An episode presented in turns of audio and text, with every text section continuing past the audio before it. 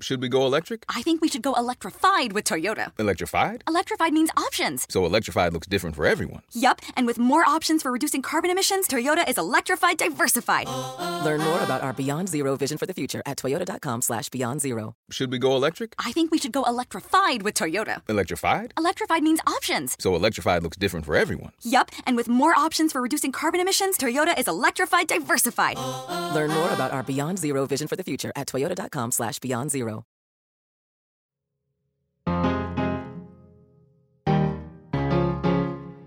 The Iowa caucuses are on Monday, just a few days away. Republicans in the state will make their choice for the nominee. And the rest of us will be a little closer to knowing what our next four years are going to be like. The realistic choices right now are Donald Trump, long gap, Nikki Haley, and Ron DeSantis. Donald Trump is way ahead, but there's still a chance for surprises. Or is that just a fiction I'm telling myself? I'm Hanna Rosin. This is Radio Atlantic. There is one final moment for things to go differently. That moment is now, in the next month or so. A narrow path for a different Republican candidate, probably Nikki Haley, to win the nomination, and for the Republican Party to get out from under Trump. Trust me. Or trust the Atlantic political writers who are tracking the elections more closely. Mark Leibovich, who's been reporting on Nikki Haley. Hi, Mark. Hi, Hanna. And Elaine Godfrey, who is on her way to Iowa this week. Hi, Hanna. Okay, Elaine, you're going to Iowa. What drama are you excited to track there? I am going to Iowa. I'm probably going to be tracking the DeSantis campaign pretty closely while I'm there. I'm excited to see if reality reflects the polls. I mean, right now, Trump is up depending on the poll, 20, 30, 36 points ahead of second place candidate, which is DeSantis. So it'll be exciting to see if I can find any people in the wild who like DeSantis and, and who like Nikki Haley and you know who who do voters actually turn out for on caucus night all those things I'm looking for and I know there are a lot of undecided Iowans still based on the the reporting I've done so far. Mm-hmm. Mark, I was remembering that you had a theory that DeSantis was great on paper, but not so much up close. Do you feel vindicated now? Yes, I do. um, I mean, there was there was this rap on DeSantis that hey, no one knows him, so will he actually meet the promise of the on paper being he's a popular governor, he's very Trumpy, he's very popular in Florida and so forth. And I was wondering if the classic will reality match the hype question would be answered in a good way, and it has been answered in a terrible way. He's been a colossal dud of a candidate, and I'm going to guess he's not going to win. Mm-hmm. Elaine, when you say I'm tracking DeSantis, you mean you're tracking if this is the end of DeSantis? Yeah, I mean, uh, it could be. The people that I've talked to have said if he doesn't get within like 10 or so points of Trump in this caucus, it's really kind of over for him. He's put all of his eggs in this basket. He's moved like a third of his staff there. They live in Iowa. He spent almost all of his time there. And it's it's worked out in terms of endorsements. Like he has a lot of state lawmakers. He has the governor's endorsement. Kim Reynolds endorsed him in November. Bob Vander Plaats, who's this big social conservative leader in Western Iowa, loves DeSantis. So, like, again, on paper, yeah, he has all these great things going for him, but the voters of Iowa have not shown in the polls that they like DeSantis. So, this will be the test for his campaign. I really think it's over for him if he does as poorly as the polls are predicting he will. Right. I didn't think of it that starkly because on paper, he was like the palatable Trump. He was a successful governor. He has the support of the right state leaders in Iowa. So everything is lined up for success. And if you can't succeed in that circumstance, then what's the point? Exactly. Right. And, and and then the next state is New Hampshire, and Haley is doing much better than he is in New Hampshire. It just doesn't seem promising for DeSantis if he can't pick this up in Iowa.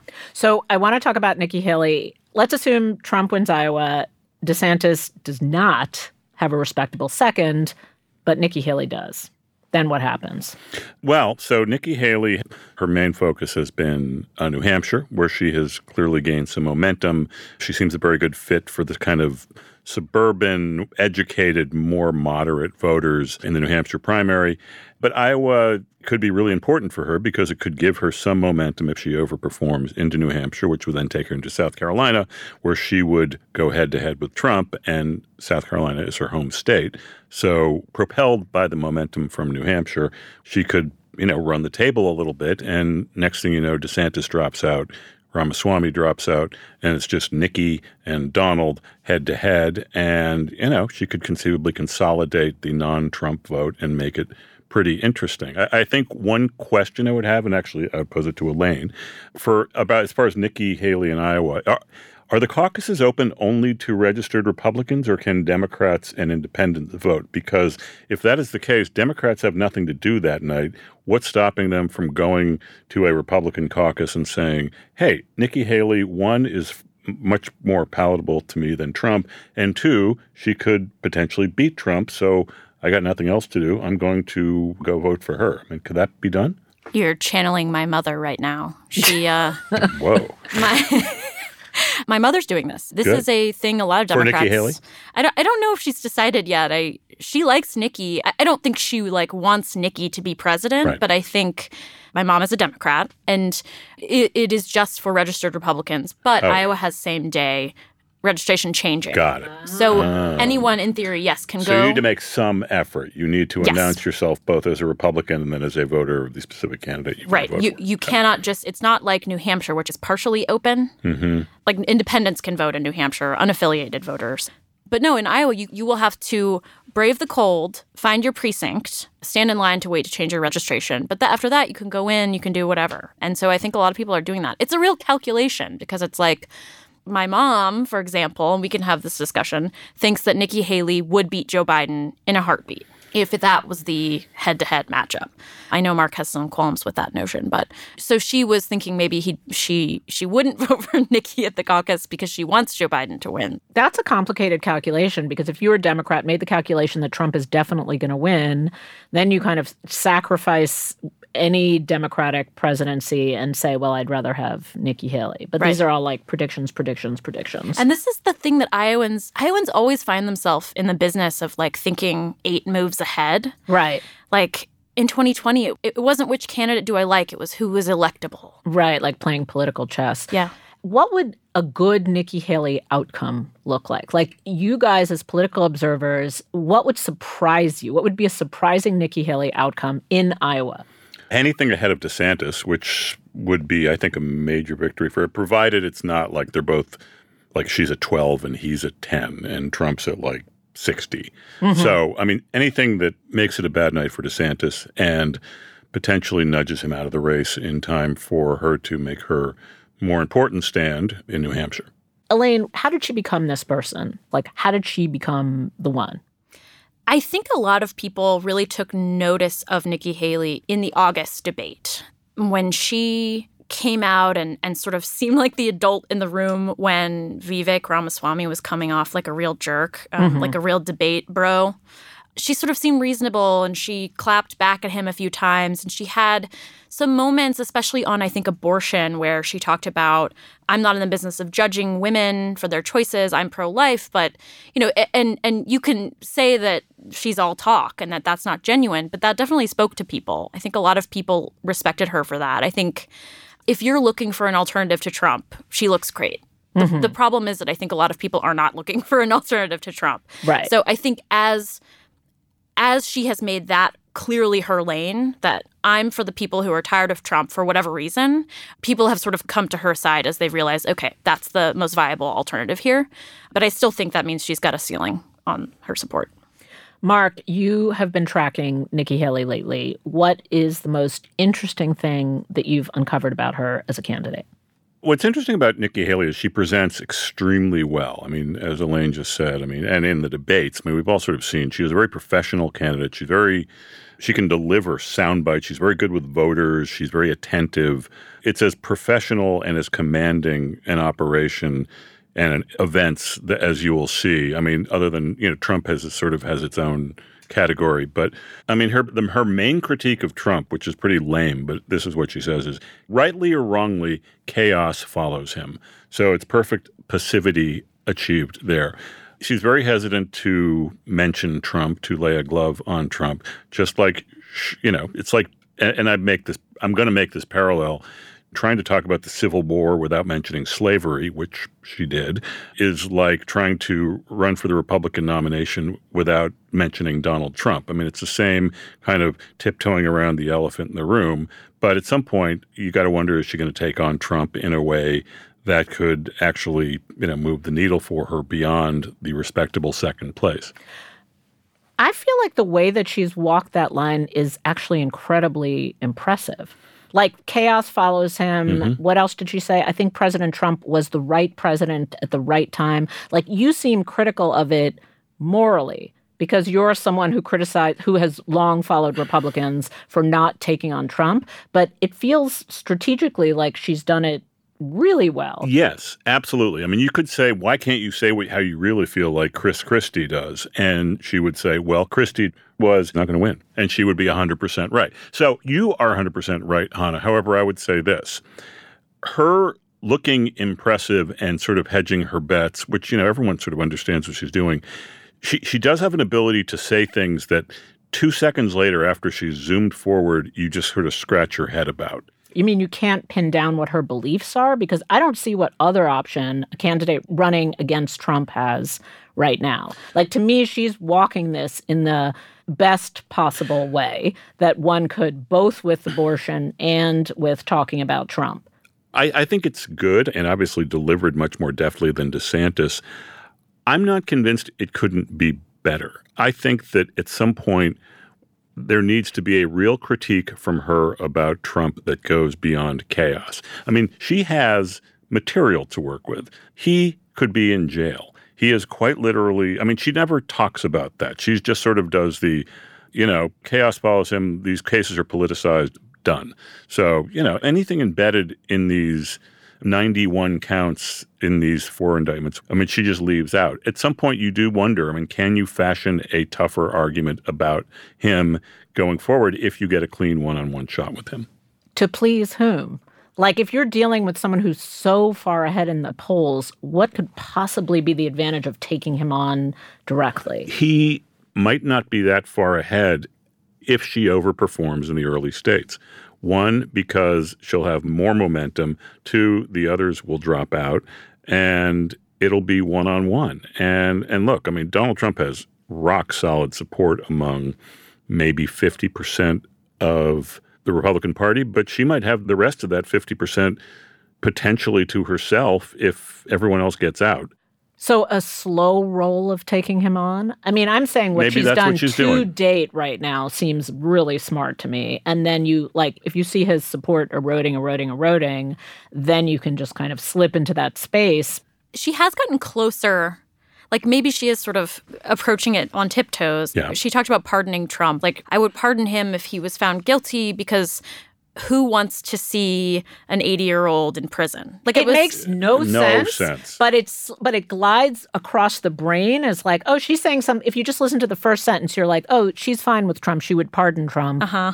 But And the then- second part, No, but- like, well, wait, no, that's so kind of passive aggressive. It's but it's always the second part, but it's Yeah. also what what she said was, yeah, okay, we can I just pardon him and then we don't we never have to talk or think about him again. I'm like, wait, why is him sitting in jail and make him any more or less likely for anyone to talk about him? Like, why is that a criminal justice component from like a from like federal you know indictments and so forth? I know it's like Nikki Haley's attitude towards him is like an exasperated mom figure type, like I- ugh, eye rolly kind of. It does, which has been her role through this whole campaign. She's just rolling her eyes a little bit more every month. So okay, so Trump kind of attacked her with some bogus claim about how she was for a gas tax in South Carolina. So she said, "Well, he is attacking me and he's lying about me." And then her smooth soundbite is, "If he's going to start lying about me." I'm going to start telling the truth about Donald Trump. So it's like, oh, yeah, okay, applause line. But then you think, wait a minute. So she's just saying she will now stop lying about Donald Trump because mm-hmm. she has not been telling the truth about Donald Trump all to this point, which we suspected. But now she is actually saying, okay, I will now tell the hard truths. And then what followed that? Did any hard truths follow that No. statement? That's chaos follows him. But that seems amazing to me to say, I will tell the truths about Donald Trump means you're signaling that you're playing a game. Yeah. It's like you're winking Yes. to everyone. I know what's up, but I'm not saying it out loud. But I'm not one of these lackeys exactly. Mm-hmm. I'm just a smooth operator. I, I yes, I agree, and I agree that it's smart, and I think you know the surge she has is real, and I think it speaks to her smart strategy. I also think it speaks to a level of disrespect or or just a low opinion she has of a lot of voters out there to actually kind of actually put two and two together. So ah, so that's your problem with it. You're just you're just it's cynicism. frustra- It's cynical. It's right. cynical. Yeah. I Well- see. cynical. Here's an example. I was talking to um, Mike Murphy, who is this Republican consultant, and he basically said it's the Nikki Haley dilemma. And this was in a text. And basically, he has deep loathing for Trump and would love to see him lose. But he also has little use for Haley and finds her cynicism depressing and her willingness to pander depressing. And then he said, still, compared to Trump, she's Gandhi. And he thinks she does have a real chance to beat Trump in New Hampshire, where Murphy was a was one of the main architects of John McCain's upset of George W. Bush in 2000. If I lived in New Hampshire, I'd vote for Haley in a heartbeat. So basically, he finds her cringeworthy. He finds her very frustrating. He sees what she's up to. But you know what? It, it, as Biden always says, don't compare me to the Almighty. Compare me to the alternative. After the break, I ask Elaine if this notion of a path for Nikki Haley is just more magical thinking. Stay with us.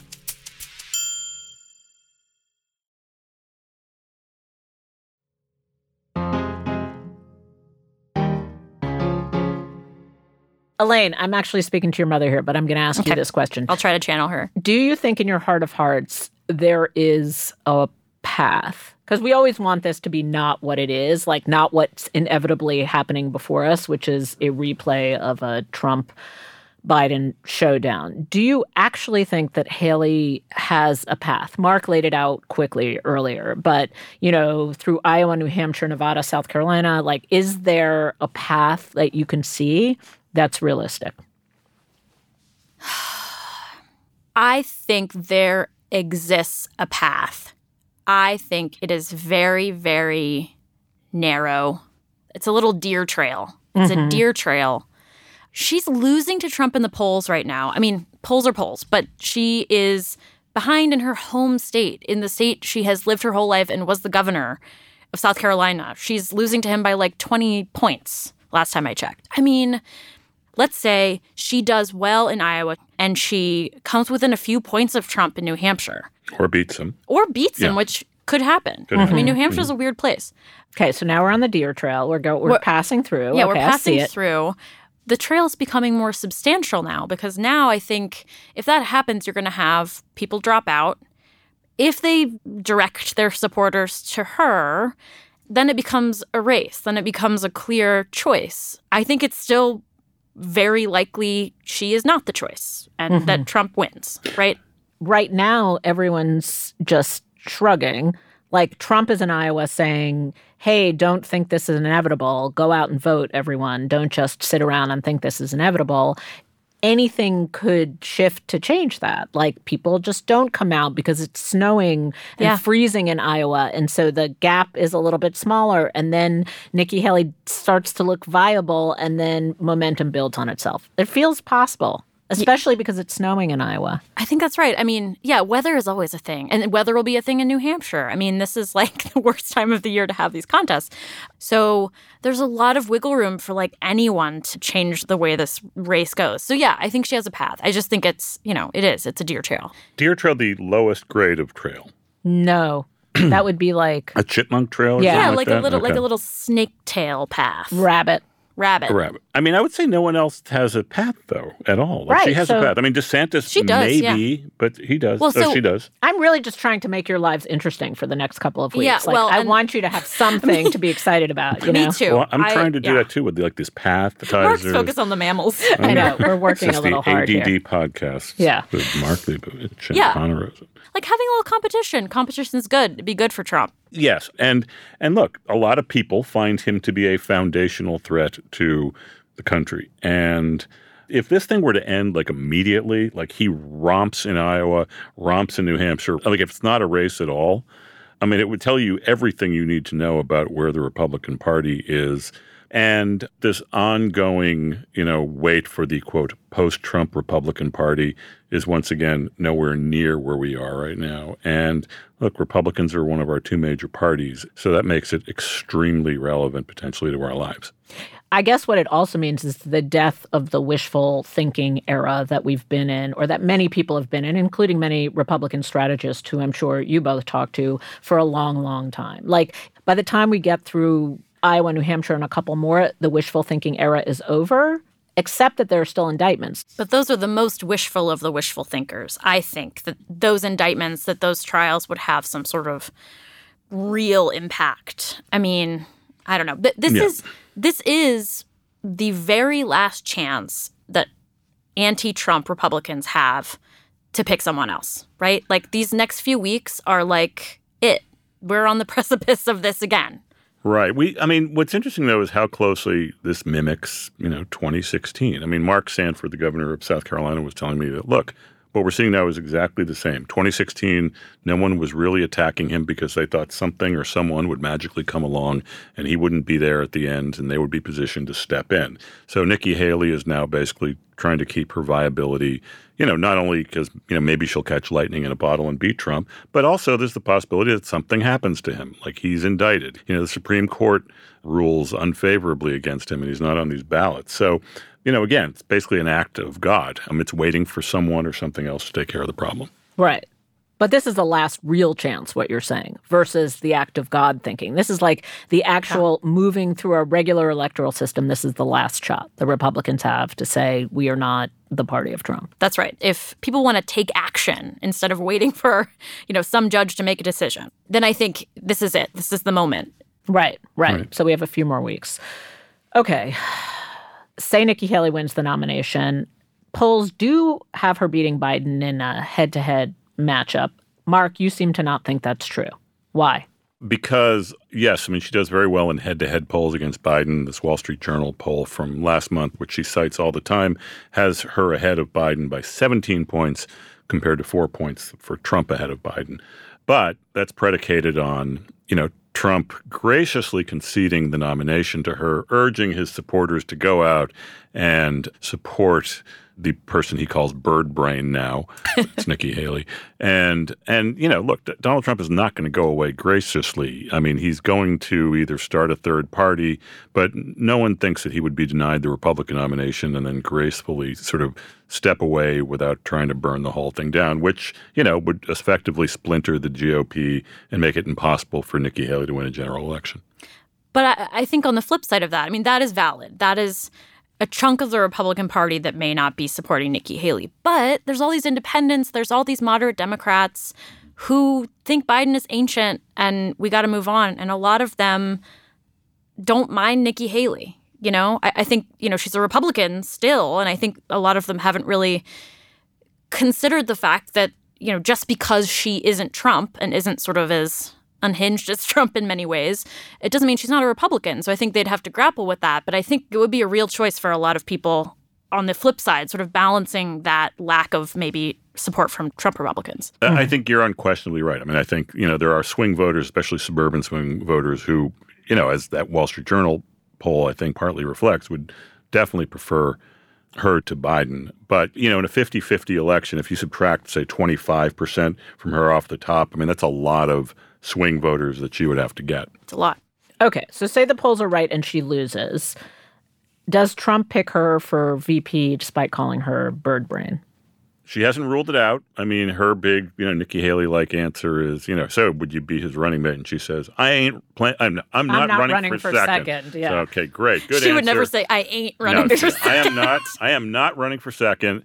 You know, good. She nods it. She says it with authority. Everyone applauses. Great. And it's like, oh, okay. So she basically didn't rule it out. Right. And Chris Christie, who's sort of been the id or kind of like the the conscience of everything, the translator of everything, said, yeah, well, I'm ruling it out. I wouldn't be his number two. DeSantis says he wouldn't be Trump's running mate. So when she's not ruling it out, she's ruling it in. That's how politics works. So That's what you should take from that. And he's 100% right. That's like an SNL skit, like the Obama anger translator. So you Exactly. Nikki Haley Well- says the sentence. Chris Christie is like the floating Yeah. angel and like spews the, truth. the- yeah. That is 100%. No, it's kind of like that Shakespeare ghost character who comes out and tells everyone what's really going on. Right. I'm- I could be wrong because I don't know the first thing about what I'm talking about in that regard.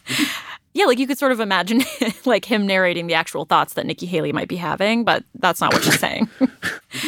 Um, parts of Trump world are very concerned about that possibility. They hate Nikki Haley, right? Like they think she represents sort of like the establishment, the Bush era of politics, the neocons.